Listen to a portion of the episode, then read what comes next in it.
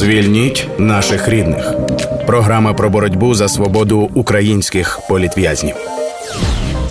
Прямий ефір громадського радіо продовжується програмою Звільніть наших рідних е, під час війни. Наша програма розповідає історії людей, місць ціл і цілих регіонів, які опинилися у полоні російських окупантів. Ми говоримо про воєнні злочини Кремля і його військ щодо українського народу.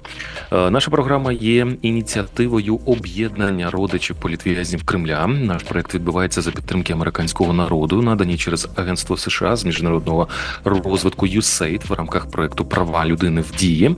Е, ведучі, як завжди, Анастасія Багліка та Ігор Котелянець над випуском працюють звукорежисерка Ірина Нижник, відеоредакторка Таня Марія Литвинюк. Е, дуже напевно, кожна наша тема вона стосується так чи інакше воєнних злочинів, які вчиняють окупанти на нашій землі. І Ми завжди закликаємо всіх, хто нас слухає, передавати будь-яку наявно у вас інформацію, яка може стосуватися цих воєнних злочинів. Вони вчиняються кожен день, їх тисячі. Тому передавайте, допомагайте правозахисникам, правоохоронним органам проводити розслідування, встановлювати винних і добиватися їх засудження. Це можна в тих масштабах агресії, яка є зараз в Україні. Це можна робити лише всім нам разом. Ніяка поліція, ніякі правоохоронні органи самотужки не зможуть стільки інформації зібрати. Тому, шановні радіослухачі, передавайте наявними способами, тими способами, яким довіряєте ви. Якщо ж ви шукаєте швидкий надійний спосіб спосіб пропоную користуватися телеграм-ботом, який називається Енергодар СОС. Одним словом, цей бот проводить невеличке опитування користувачів, структурує інформацію, яку користувач надає, і пересилає її правозахисникам. Тому, якщо ви готові передати наявну у вас інформацію, заходьте в телеграм і в рядку пошуку набирайте Енергодар СОС.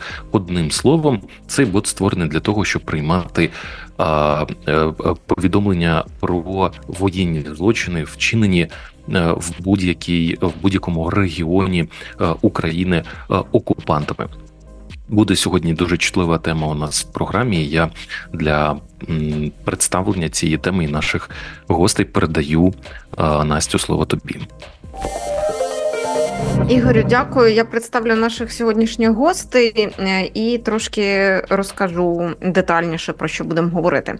Отже, з нами сьогодні Антон Білай, директор Маріупольського будівельного коледжу. А з ним, е, мабуть, ті, хто дивляться нас через трансляцію, або е, потім побачать випуск на Ютубі, бачать, що поруч з ним є дитина, хлопчик, підліток. Це Михайло хлопець, якого вдалося повернути з окупованої території. І, Як ви зрозуміли, ми будемо сьогодні говорити про повернення дітей з окупованих територій. Антон Білай, директор Маріупольського будівельного коледжу, після окупації міста в 2022 році він намагався врятувати своїх учнів. Втім, е, частина дітей не змогла виїхати, лишилась в окупації, і е, директор коледжу зміг виїхати разом зі своєю родиною на неокуповану територію. Частина працівників приєдналась до них, і вони змогли наладити налагодити роботу навчального закладу у Хмельницькому. Тоді ж у 2022 році директору вдалося повернути з окупованої території двох учнів підлітків Івана Матковського і Максима Бойка, і Антон Білай став їхнім опікуном.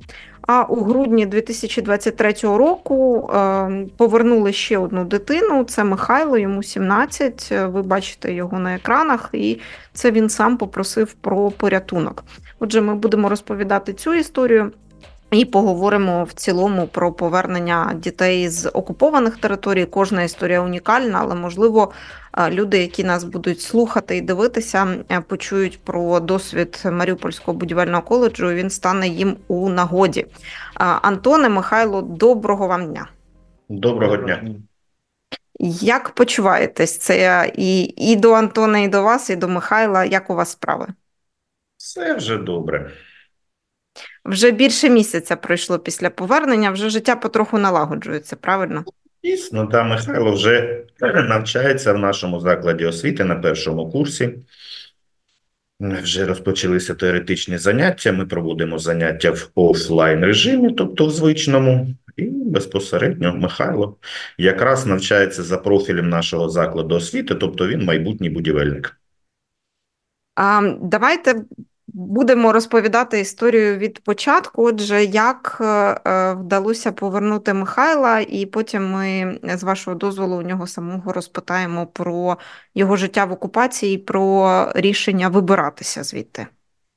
Е, рідна сестра Михайла, також е, дитина-сирота на повному державному забезпеченні.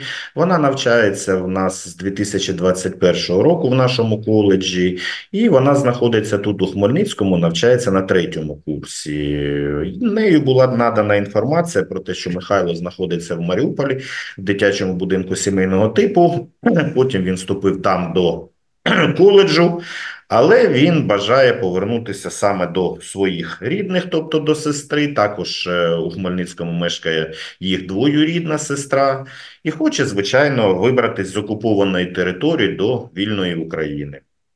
Ця інформація була надана до Міністерства з реінтеграції окупованих територій, до Офісу президента України, до Офісу Обдусмена України, також в громадську організацію СОС Дитяче містечка.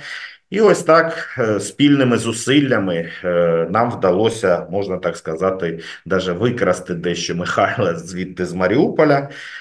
Там був е, вказаний маршрут, і Михайло через Росію, Білорусь до Польщі і з Варшави вже приїхав сюди до нас пів 12 ночі, 20 лютого у Хмельницький. Тобто це була трошки інша історія, не так, як з Іваном і Максимом, Ні, де ви ставали так, як З Іваном і. Максимом, да, оскільки на той час е, Михайло він е, опікуном все ж таки в нього була е, Сестра. Ні, не сестра. Опікуном була як Єлена Анатоліївна, да, вона, виходить, це та як ну, я- в в дитячий будинок сімейного типу вона була старша. Мгм. Дитячому будинку було 9 дітей, да? Да, 9 дітей.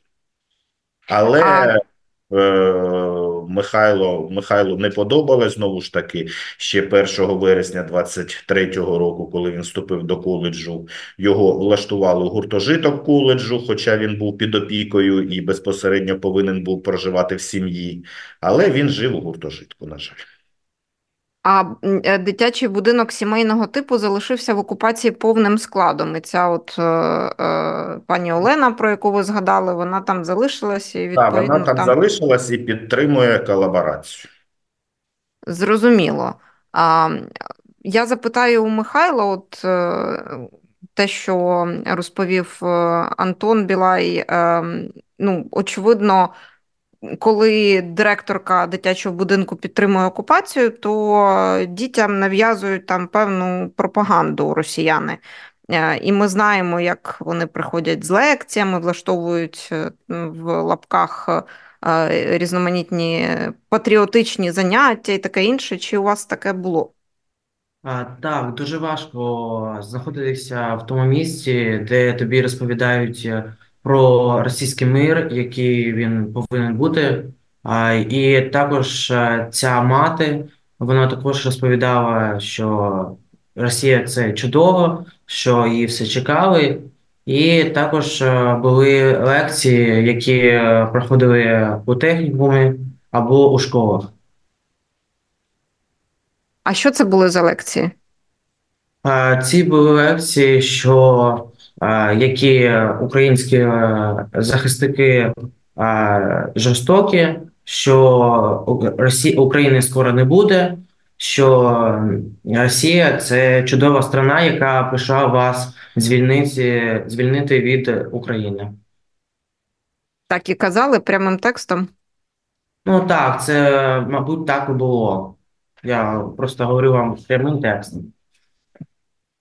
А, а хто проводив ці лекції? От як це організовувалось? Тобто дітей туди приводили, всіх е, збирали е, і там можливості не піти не давали, я так розумію.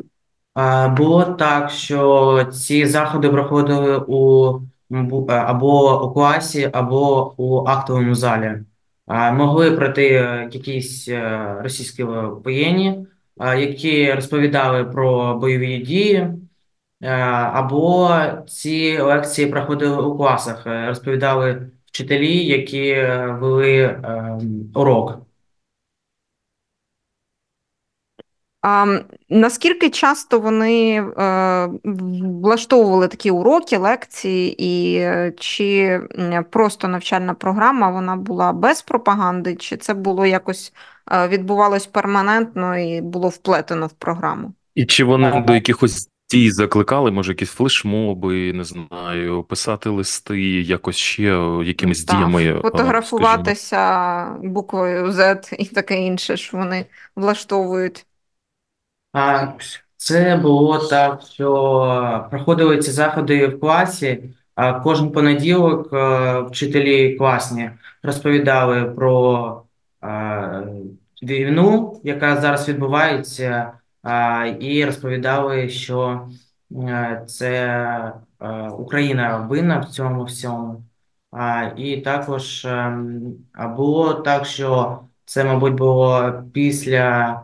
1 вересня дітям е, в школах, е, ну не всіх школах, а в одній школі сказали, що потрібно принести е, цукерки та малюнки, щоб ми відправили воїнам. А де де діти брали ці цукерки і малюнки? Ну це ж діти позбавлені батьківської опіки. Для них цукерки принести. Це треба десь гроші взяти. Даруйте. Я можливо ну, оставлю вони... якісь Трошки дивні запитання, але це що? Дітей е, з дитячих будинків е, змушували за свої гроші купляти цукерки російським військовим? Ні, ну це в школі було. В школі ж там е, не тільки а, були, там різні діти. також і різні діти, да. Угу. Михайло, а як от загалом е, я намагаюся зрозуміти, от ви е, ви виходить, перебували в окупації рік, да? Я правильно порахував приблизно? Навіть більше, майже два. А, майже два роки. Е, перепрошую, майже два роки. Тобто, як взагалі, от після окупації помінялося життя? Тобто, в самому дитячому будинку, да, е, ну, директорка та мама, яка да, є в цьому дитячому будинку, напевно, вона вам щось пояснювала, що взагалі відбувається. Да? В школі зі свого боку проводили такі патріотичні там в лапках е, е, години, та там якісь флешмоби. От як в цьому потоці, е, ну якби зберігати ну такий здоровий погляд на все, що відбувається, особливо коли, коли ти підліток, і ти, можливо, ще не дуже сам розібрався для себе, що відбувається. От як це в собі зберігти, якщо нема з ким поговорити навіть про це, або можливо було з ким про це поговорити? А це було так, що ці, ем, як би так сказати. Вона розповідала про це все, коли почалась війна, і розповідала, що слава Богу, що прийшла Росія, і вона довго чекала її. Вона розповідала як і нам, зрослим дітям, які перебували у цьому будинку, так розповідала і маленьким. Але маленькі цього, мабуть, і не розуміли, що е, що зараз відбувається. А інші діти, які були е, у віці підлітків, вони вже розуміли це. І я не теряв е, тоді надію, я спілкувався зі своєю сестрою, і е, тоді, коли вона кожен, мабуть, день розповідала про це, що України скоро не буде, е, бо я не теряв надію, що я скоро вже побачу зі своїми сестрами і все. А з сестрами був е, зв'язок е, цей час, да? Тобто, ну, можна було хоча б від них там отримувати якусь більш-менш адекватну інформацію, якісь поради, якусь емоційну підтримку. Було це у вас? Так, ми з сестрами розмовляли, мабуть, кожен день, як і по зв'язку, так і переписувалися, і вони мені розповідали, що відбувається, і так ми спілкувалися. А а я так розумію, їм вдалося перед окупацією міста виїхати, чи чи вже ні, під час окупації? Ні. Можливо, ви знаєте історію, Антоне? Під час окупації так дійсно, на жаль, е, враховуючи ситуацію, яка склалась в Маріуполі, вдалося двоюрідній їх сестри вивезти тільки Настю з Маріуполя. Угу. Тому вони виїхали вдвох, і безпосередньо Настя вже була в Хмельницькому тут з е, липня місяця 22-го року. Ну, хоча в Дніпро вони виїхали раніше. І Ось таким чином потім ми забрали Михайла. А е, там була така ситуація, що дістатися до того дитячого будинку сімейного Ну, типу по-перше, нереально. да, по-перше, і нереально, і по-друге, все ж таки е, Настя на той час, хоч вона була і неповнолітня, але вона була дитина-сирота на повному державному забезпеченні. А Михайло був під опікою, тому його, в принципі, мама Мгм. не пускала, ну, псевдомама, будемо так казати. І без документів він би і не зміг виїхати. Це дякувати Богові зараз вдалося таке. А от е, зараз з того, що можна говорити, як е, вдалося? Я так розумію, тут ще вік Михайла грає роль. Все ж таки пройшло два Так, роки, і, і він трошки доросліший став і зміг сам пересуватися.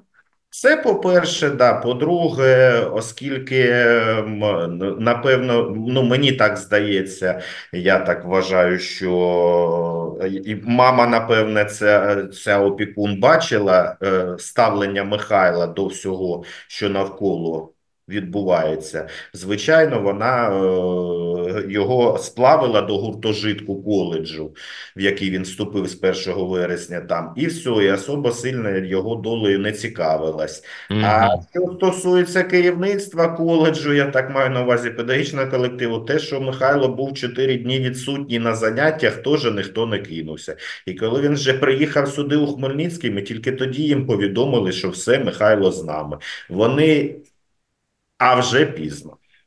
А як взагалі, от е, можна трошечки детальніше, як о, відбулося е, да, оце пересування? Михайло, ви для себе е, коли зрозуміли, що треба щось робити, що треба все-таки покидати місто і переїжджати на контрольовану частину України, до кого звернутися, як це все зробити, як ця ідея зародилася? А, В який момент?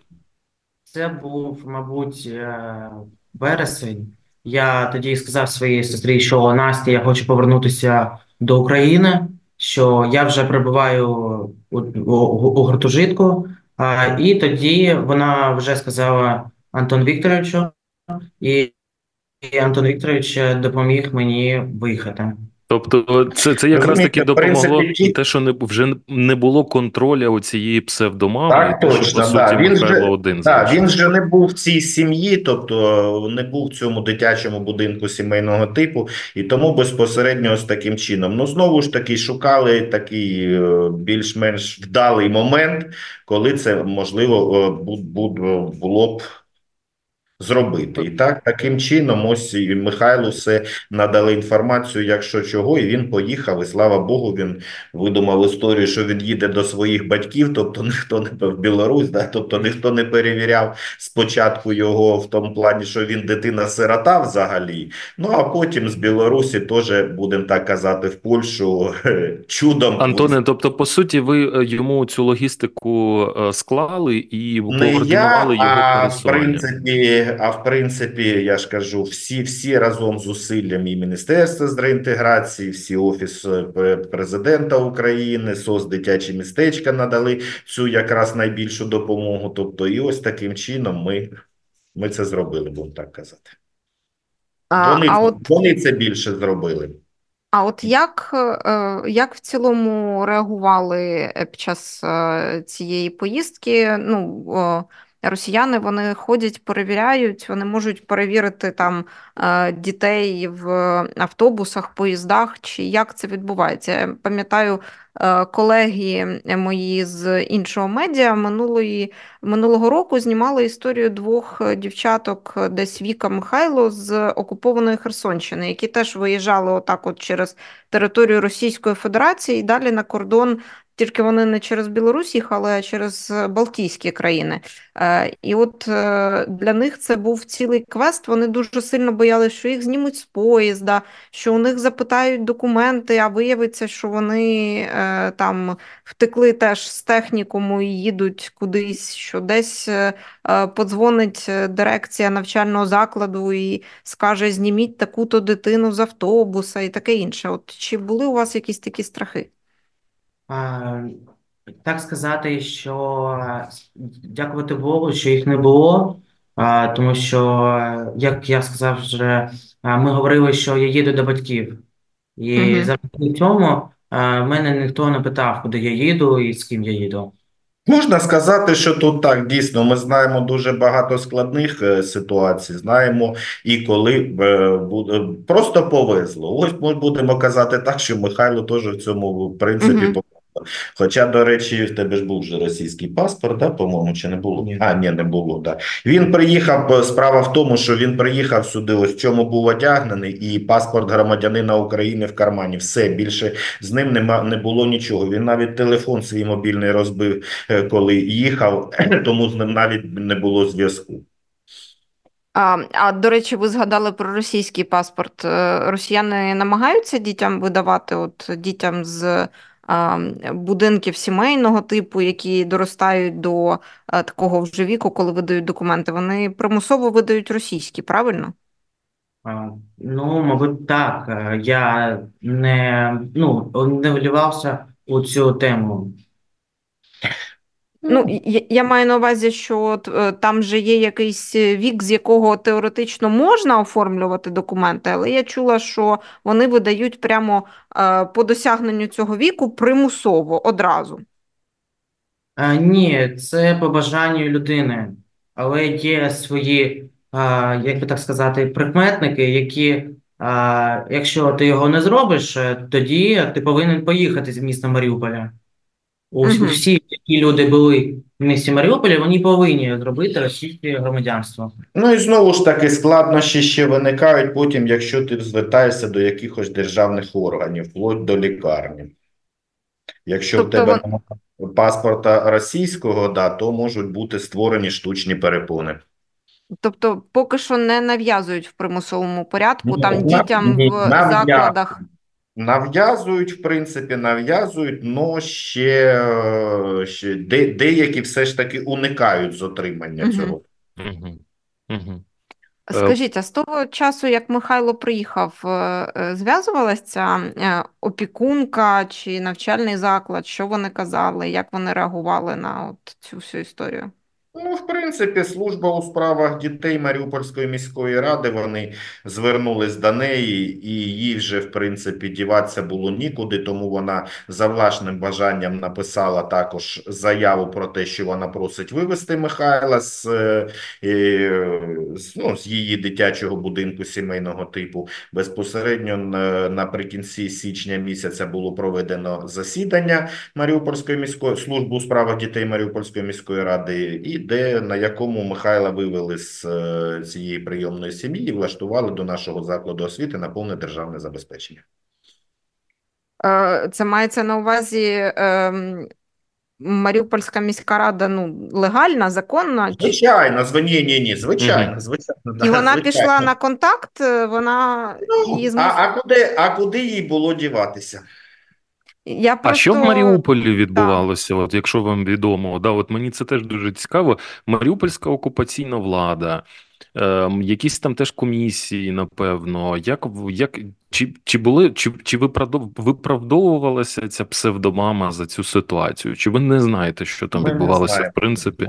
Чи ведеться там в Ні, Ми не знаємо, облік? ми не знаємо, ми знаємо, що вона, да, е, коли ми вже їй сообщили, що Михайло знаходиться тут, е, Анастасія зателефонувала, то вона, да, спочатку щось чогось, ну, в принципі, в неї вже не Ну, було вона- вибору. Ну вона спокійно відреагувала, чи вона, ну чи їй в принципі все одно? А вона відреагувала так, що о, я дуже рада, що він з вами і все буде добре з ним. А, ну, все, да, та. Михайло, а як взагалі по вашому, от, ну, по тому, що ви спостерігали в Маріуполі зараз, по тому, що вам доводилося бачити в Маріуполі зараз, чи багато дітей, підлітків, чи багато ходять до шкіл, да, до якихось закладів освіти, чи є у них, в яких умовах вони зараз живуть, про що вони розмовляють між собою, чим вони живуть, про що, можливо, переживають, чогось бояться, чи От трошки більше про те, як зараз учні в Маріуполі живуть, які там залишилися.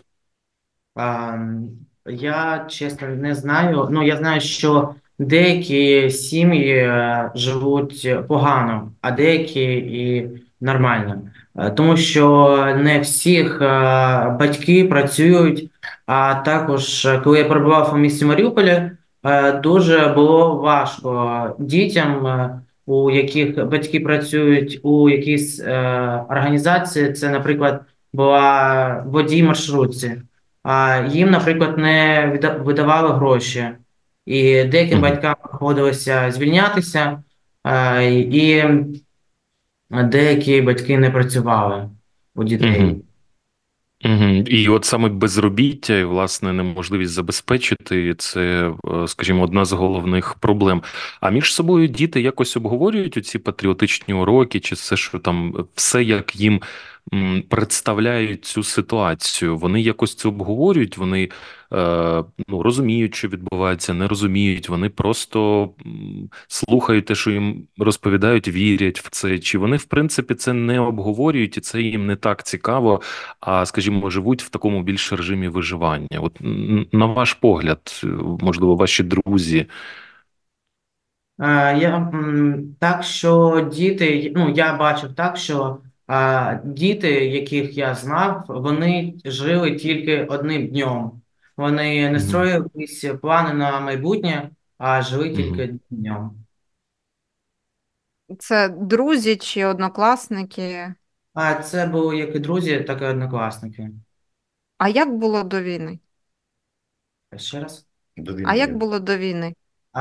До війни, до війни, мабуть, я не знаю, тому що я тоді на той час перебував у інтернаті.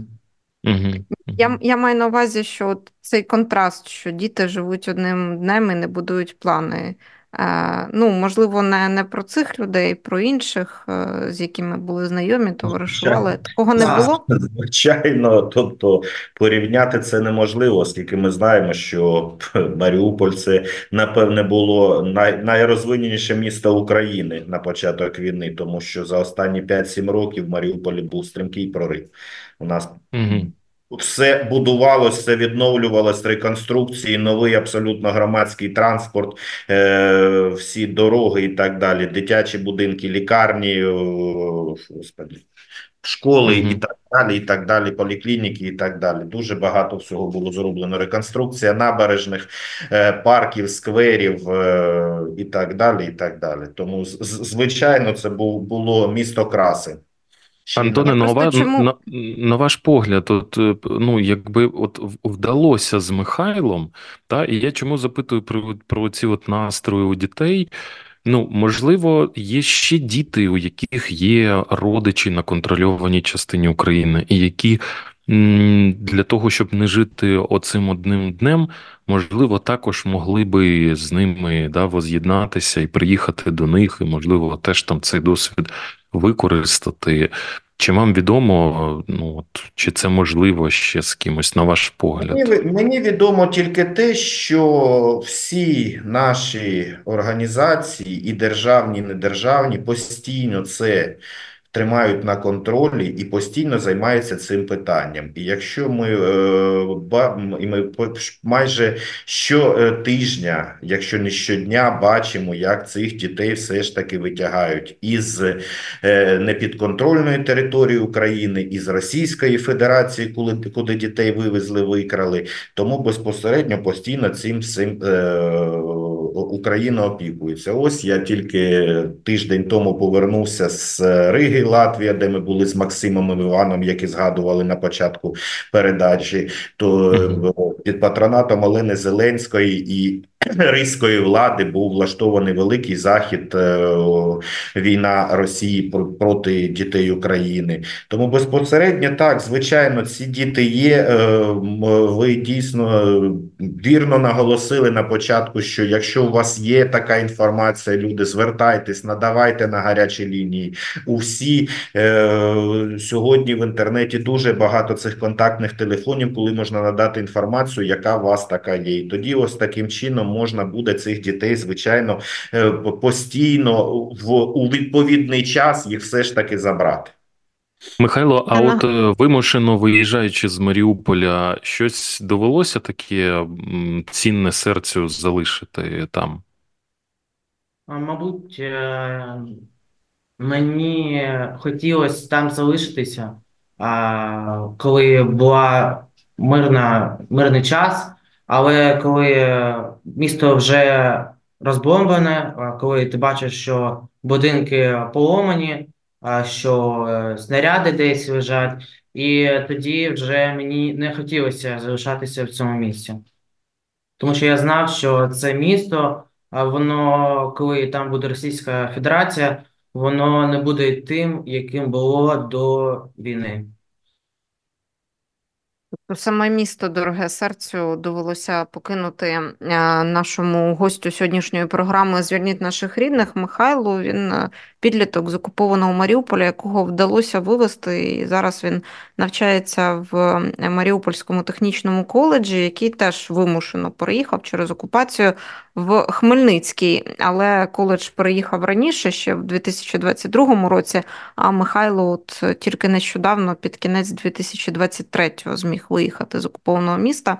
Антон Білай, директор коледжу, з нами в ефірі. Теж Антоне, ми згадували е, історії двох хлопців, яких вдалося вивезти у 22-му році. Ви згадували, що їздили зараз з ними теж е, у, у Ригу. Так а, скажіть, а от діти, яких вивозять, як Іван, Максим, як Михайло, вони потребують після цього, можливо, занять з психологом, реабілітації психологічної? Чи є такі програми?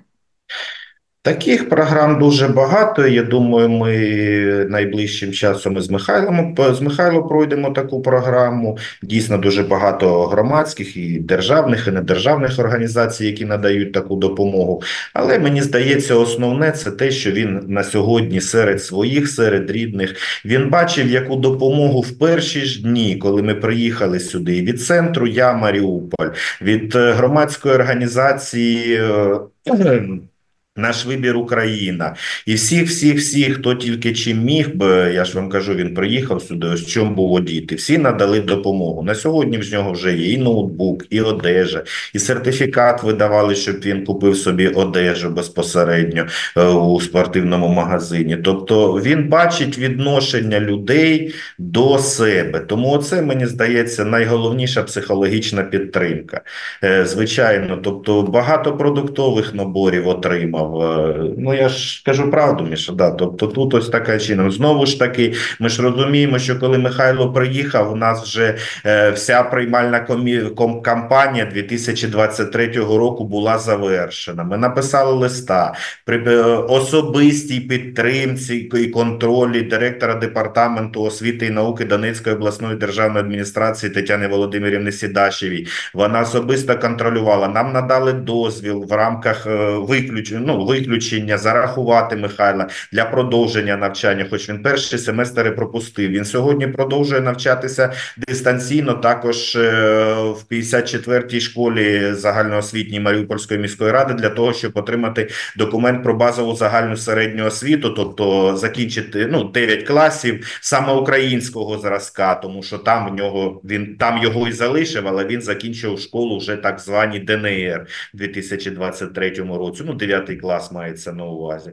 Тому, звичайно, ну основне, я ж кажу, основне, що тут до нього відносяться не тільки сестри, не тільки я, як державний опікун, а й всі навкруги, починаючи від студентів, тобто сокурсників, також класних керівників, е, викладачів і так далі. І так далі, дуже добре з душею. А от е, запитаю теж, е, ви згадали про е, атестати, так звані ДНРівські. Я подумала про те, наскільки діти між собою говорять чи не говорять взагалі про. Ну, от ви згадували, що живуть одним днем.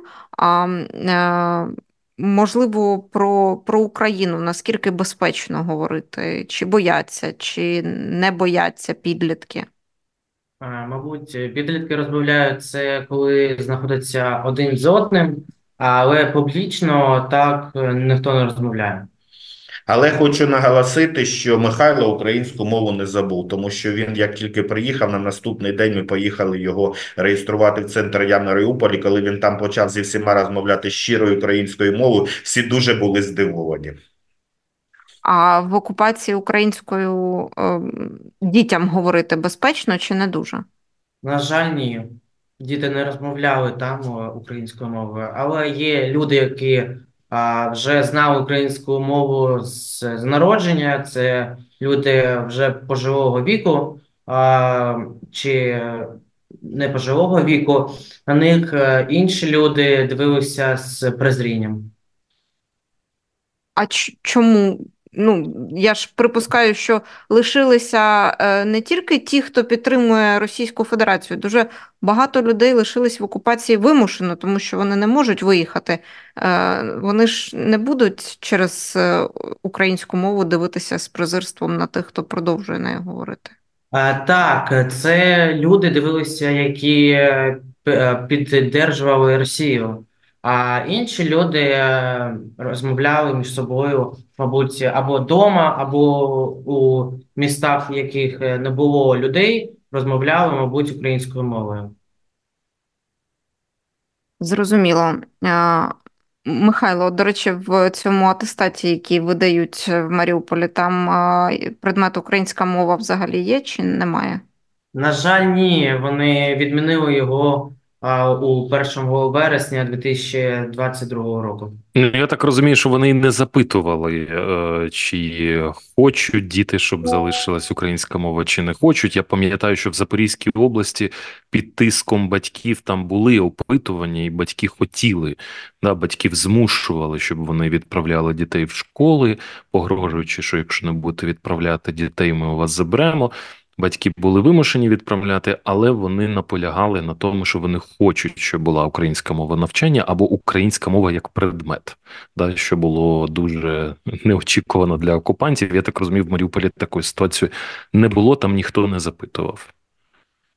Була така ситуація, це у деяких школах, мабуть, у, у інших угу. школах, які знаходяться на іншому березі міста. Е, я не знаю чесно, але я знаю в тій школі, якій я навчався. Батьки деякі хотіли, і діти хотіли українську мову, але хотіли її тільки у, у старших класах, а у маленьких її не хотіли відновлювати. А, Запитаю ще от таке: люди між собою говорять, як виїхати. Ну, діти, можливо, підлітки, чи якісь шляхи е, втечі на неокуповану територію не обговорюються. Це, ну, це ж доволі теж може бути небезпечно. Мабуть, е, так або ні, я чесно сказати вам не можу, тому що я не знаю цих людей. Ну, тобто, не не говорив з вами ніхто там, не не ділився думками, що от я поїду, я виїду і Ну, таке у інше. мене була подружка, вона також хотіла виїхати, а, але із-за не, не із-за невозможності вона не змогла виїхати з міста. Угу. Але деякі діти все-таки виїжджали з міста з батьками. Вона з батьками? Так. Ну, це скоріш за все, да. Якщо батьки залишаються на окупованій території, то звичайно і дитина, як вона сама поїде. Михайло, Ні, ну, а багато так. бачили, от кажуть, що в Маріуполі зараз більше є людей, які приїжджають з, з території Російської Федерації або з республік, які межують е, з Росією, які зазвичай там приїжджали на заробітки в Росію, і от вони приїжджають в Маріуполь, бо там е, є квартири кинуті, де можна заселитися, або там десь будується щось, да, і люди хочуть там ну, придбати, можливо, житло, бо воно дешеве.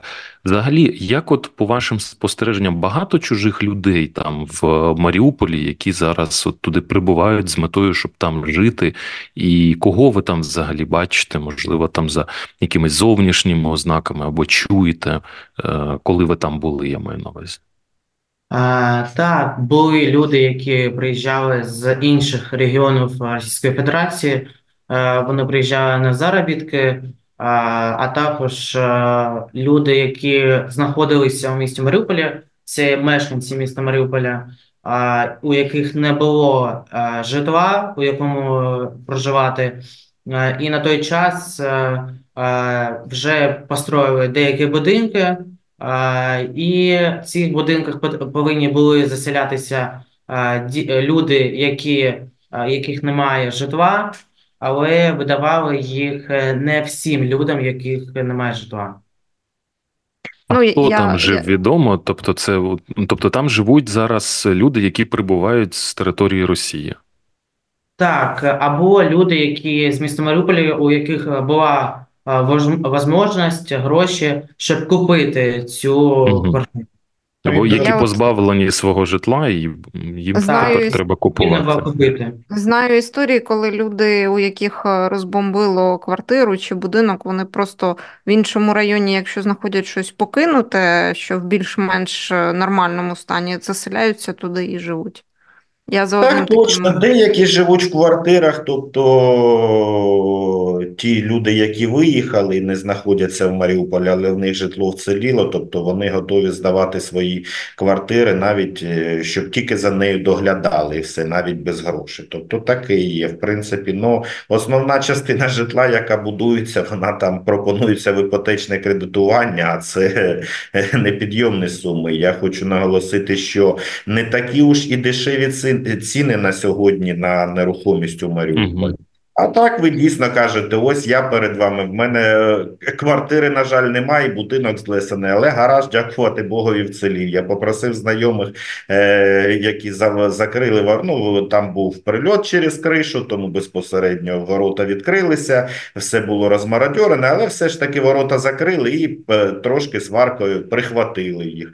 Ну, вже недавно. Є фотографія, що хтось вже приварив свої петлі, повісив свій замок і вже там ставить машину. Хто? Це все, звичайно, ну, фруструє, коли думаєш, в якому стані, ну, перш, в першу чергу, діти е, там залишаються, і в чому вони взагалі живуть. А от Михайло Антоне, як на ваш погляд, взагалі, от з контрольованої частини території України, ми всі, хто нас слухає, взагалі є якісь можливості цим дітям, цим людям допомогти? Чи в принципі це можливо лише якщо вони будуть виїжджати на контрольовану частину?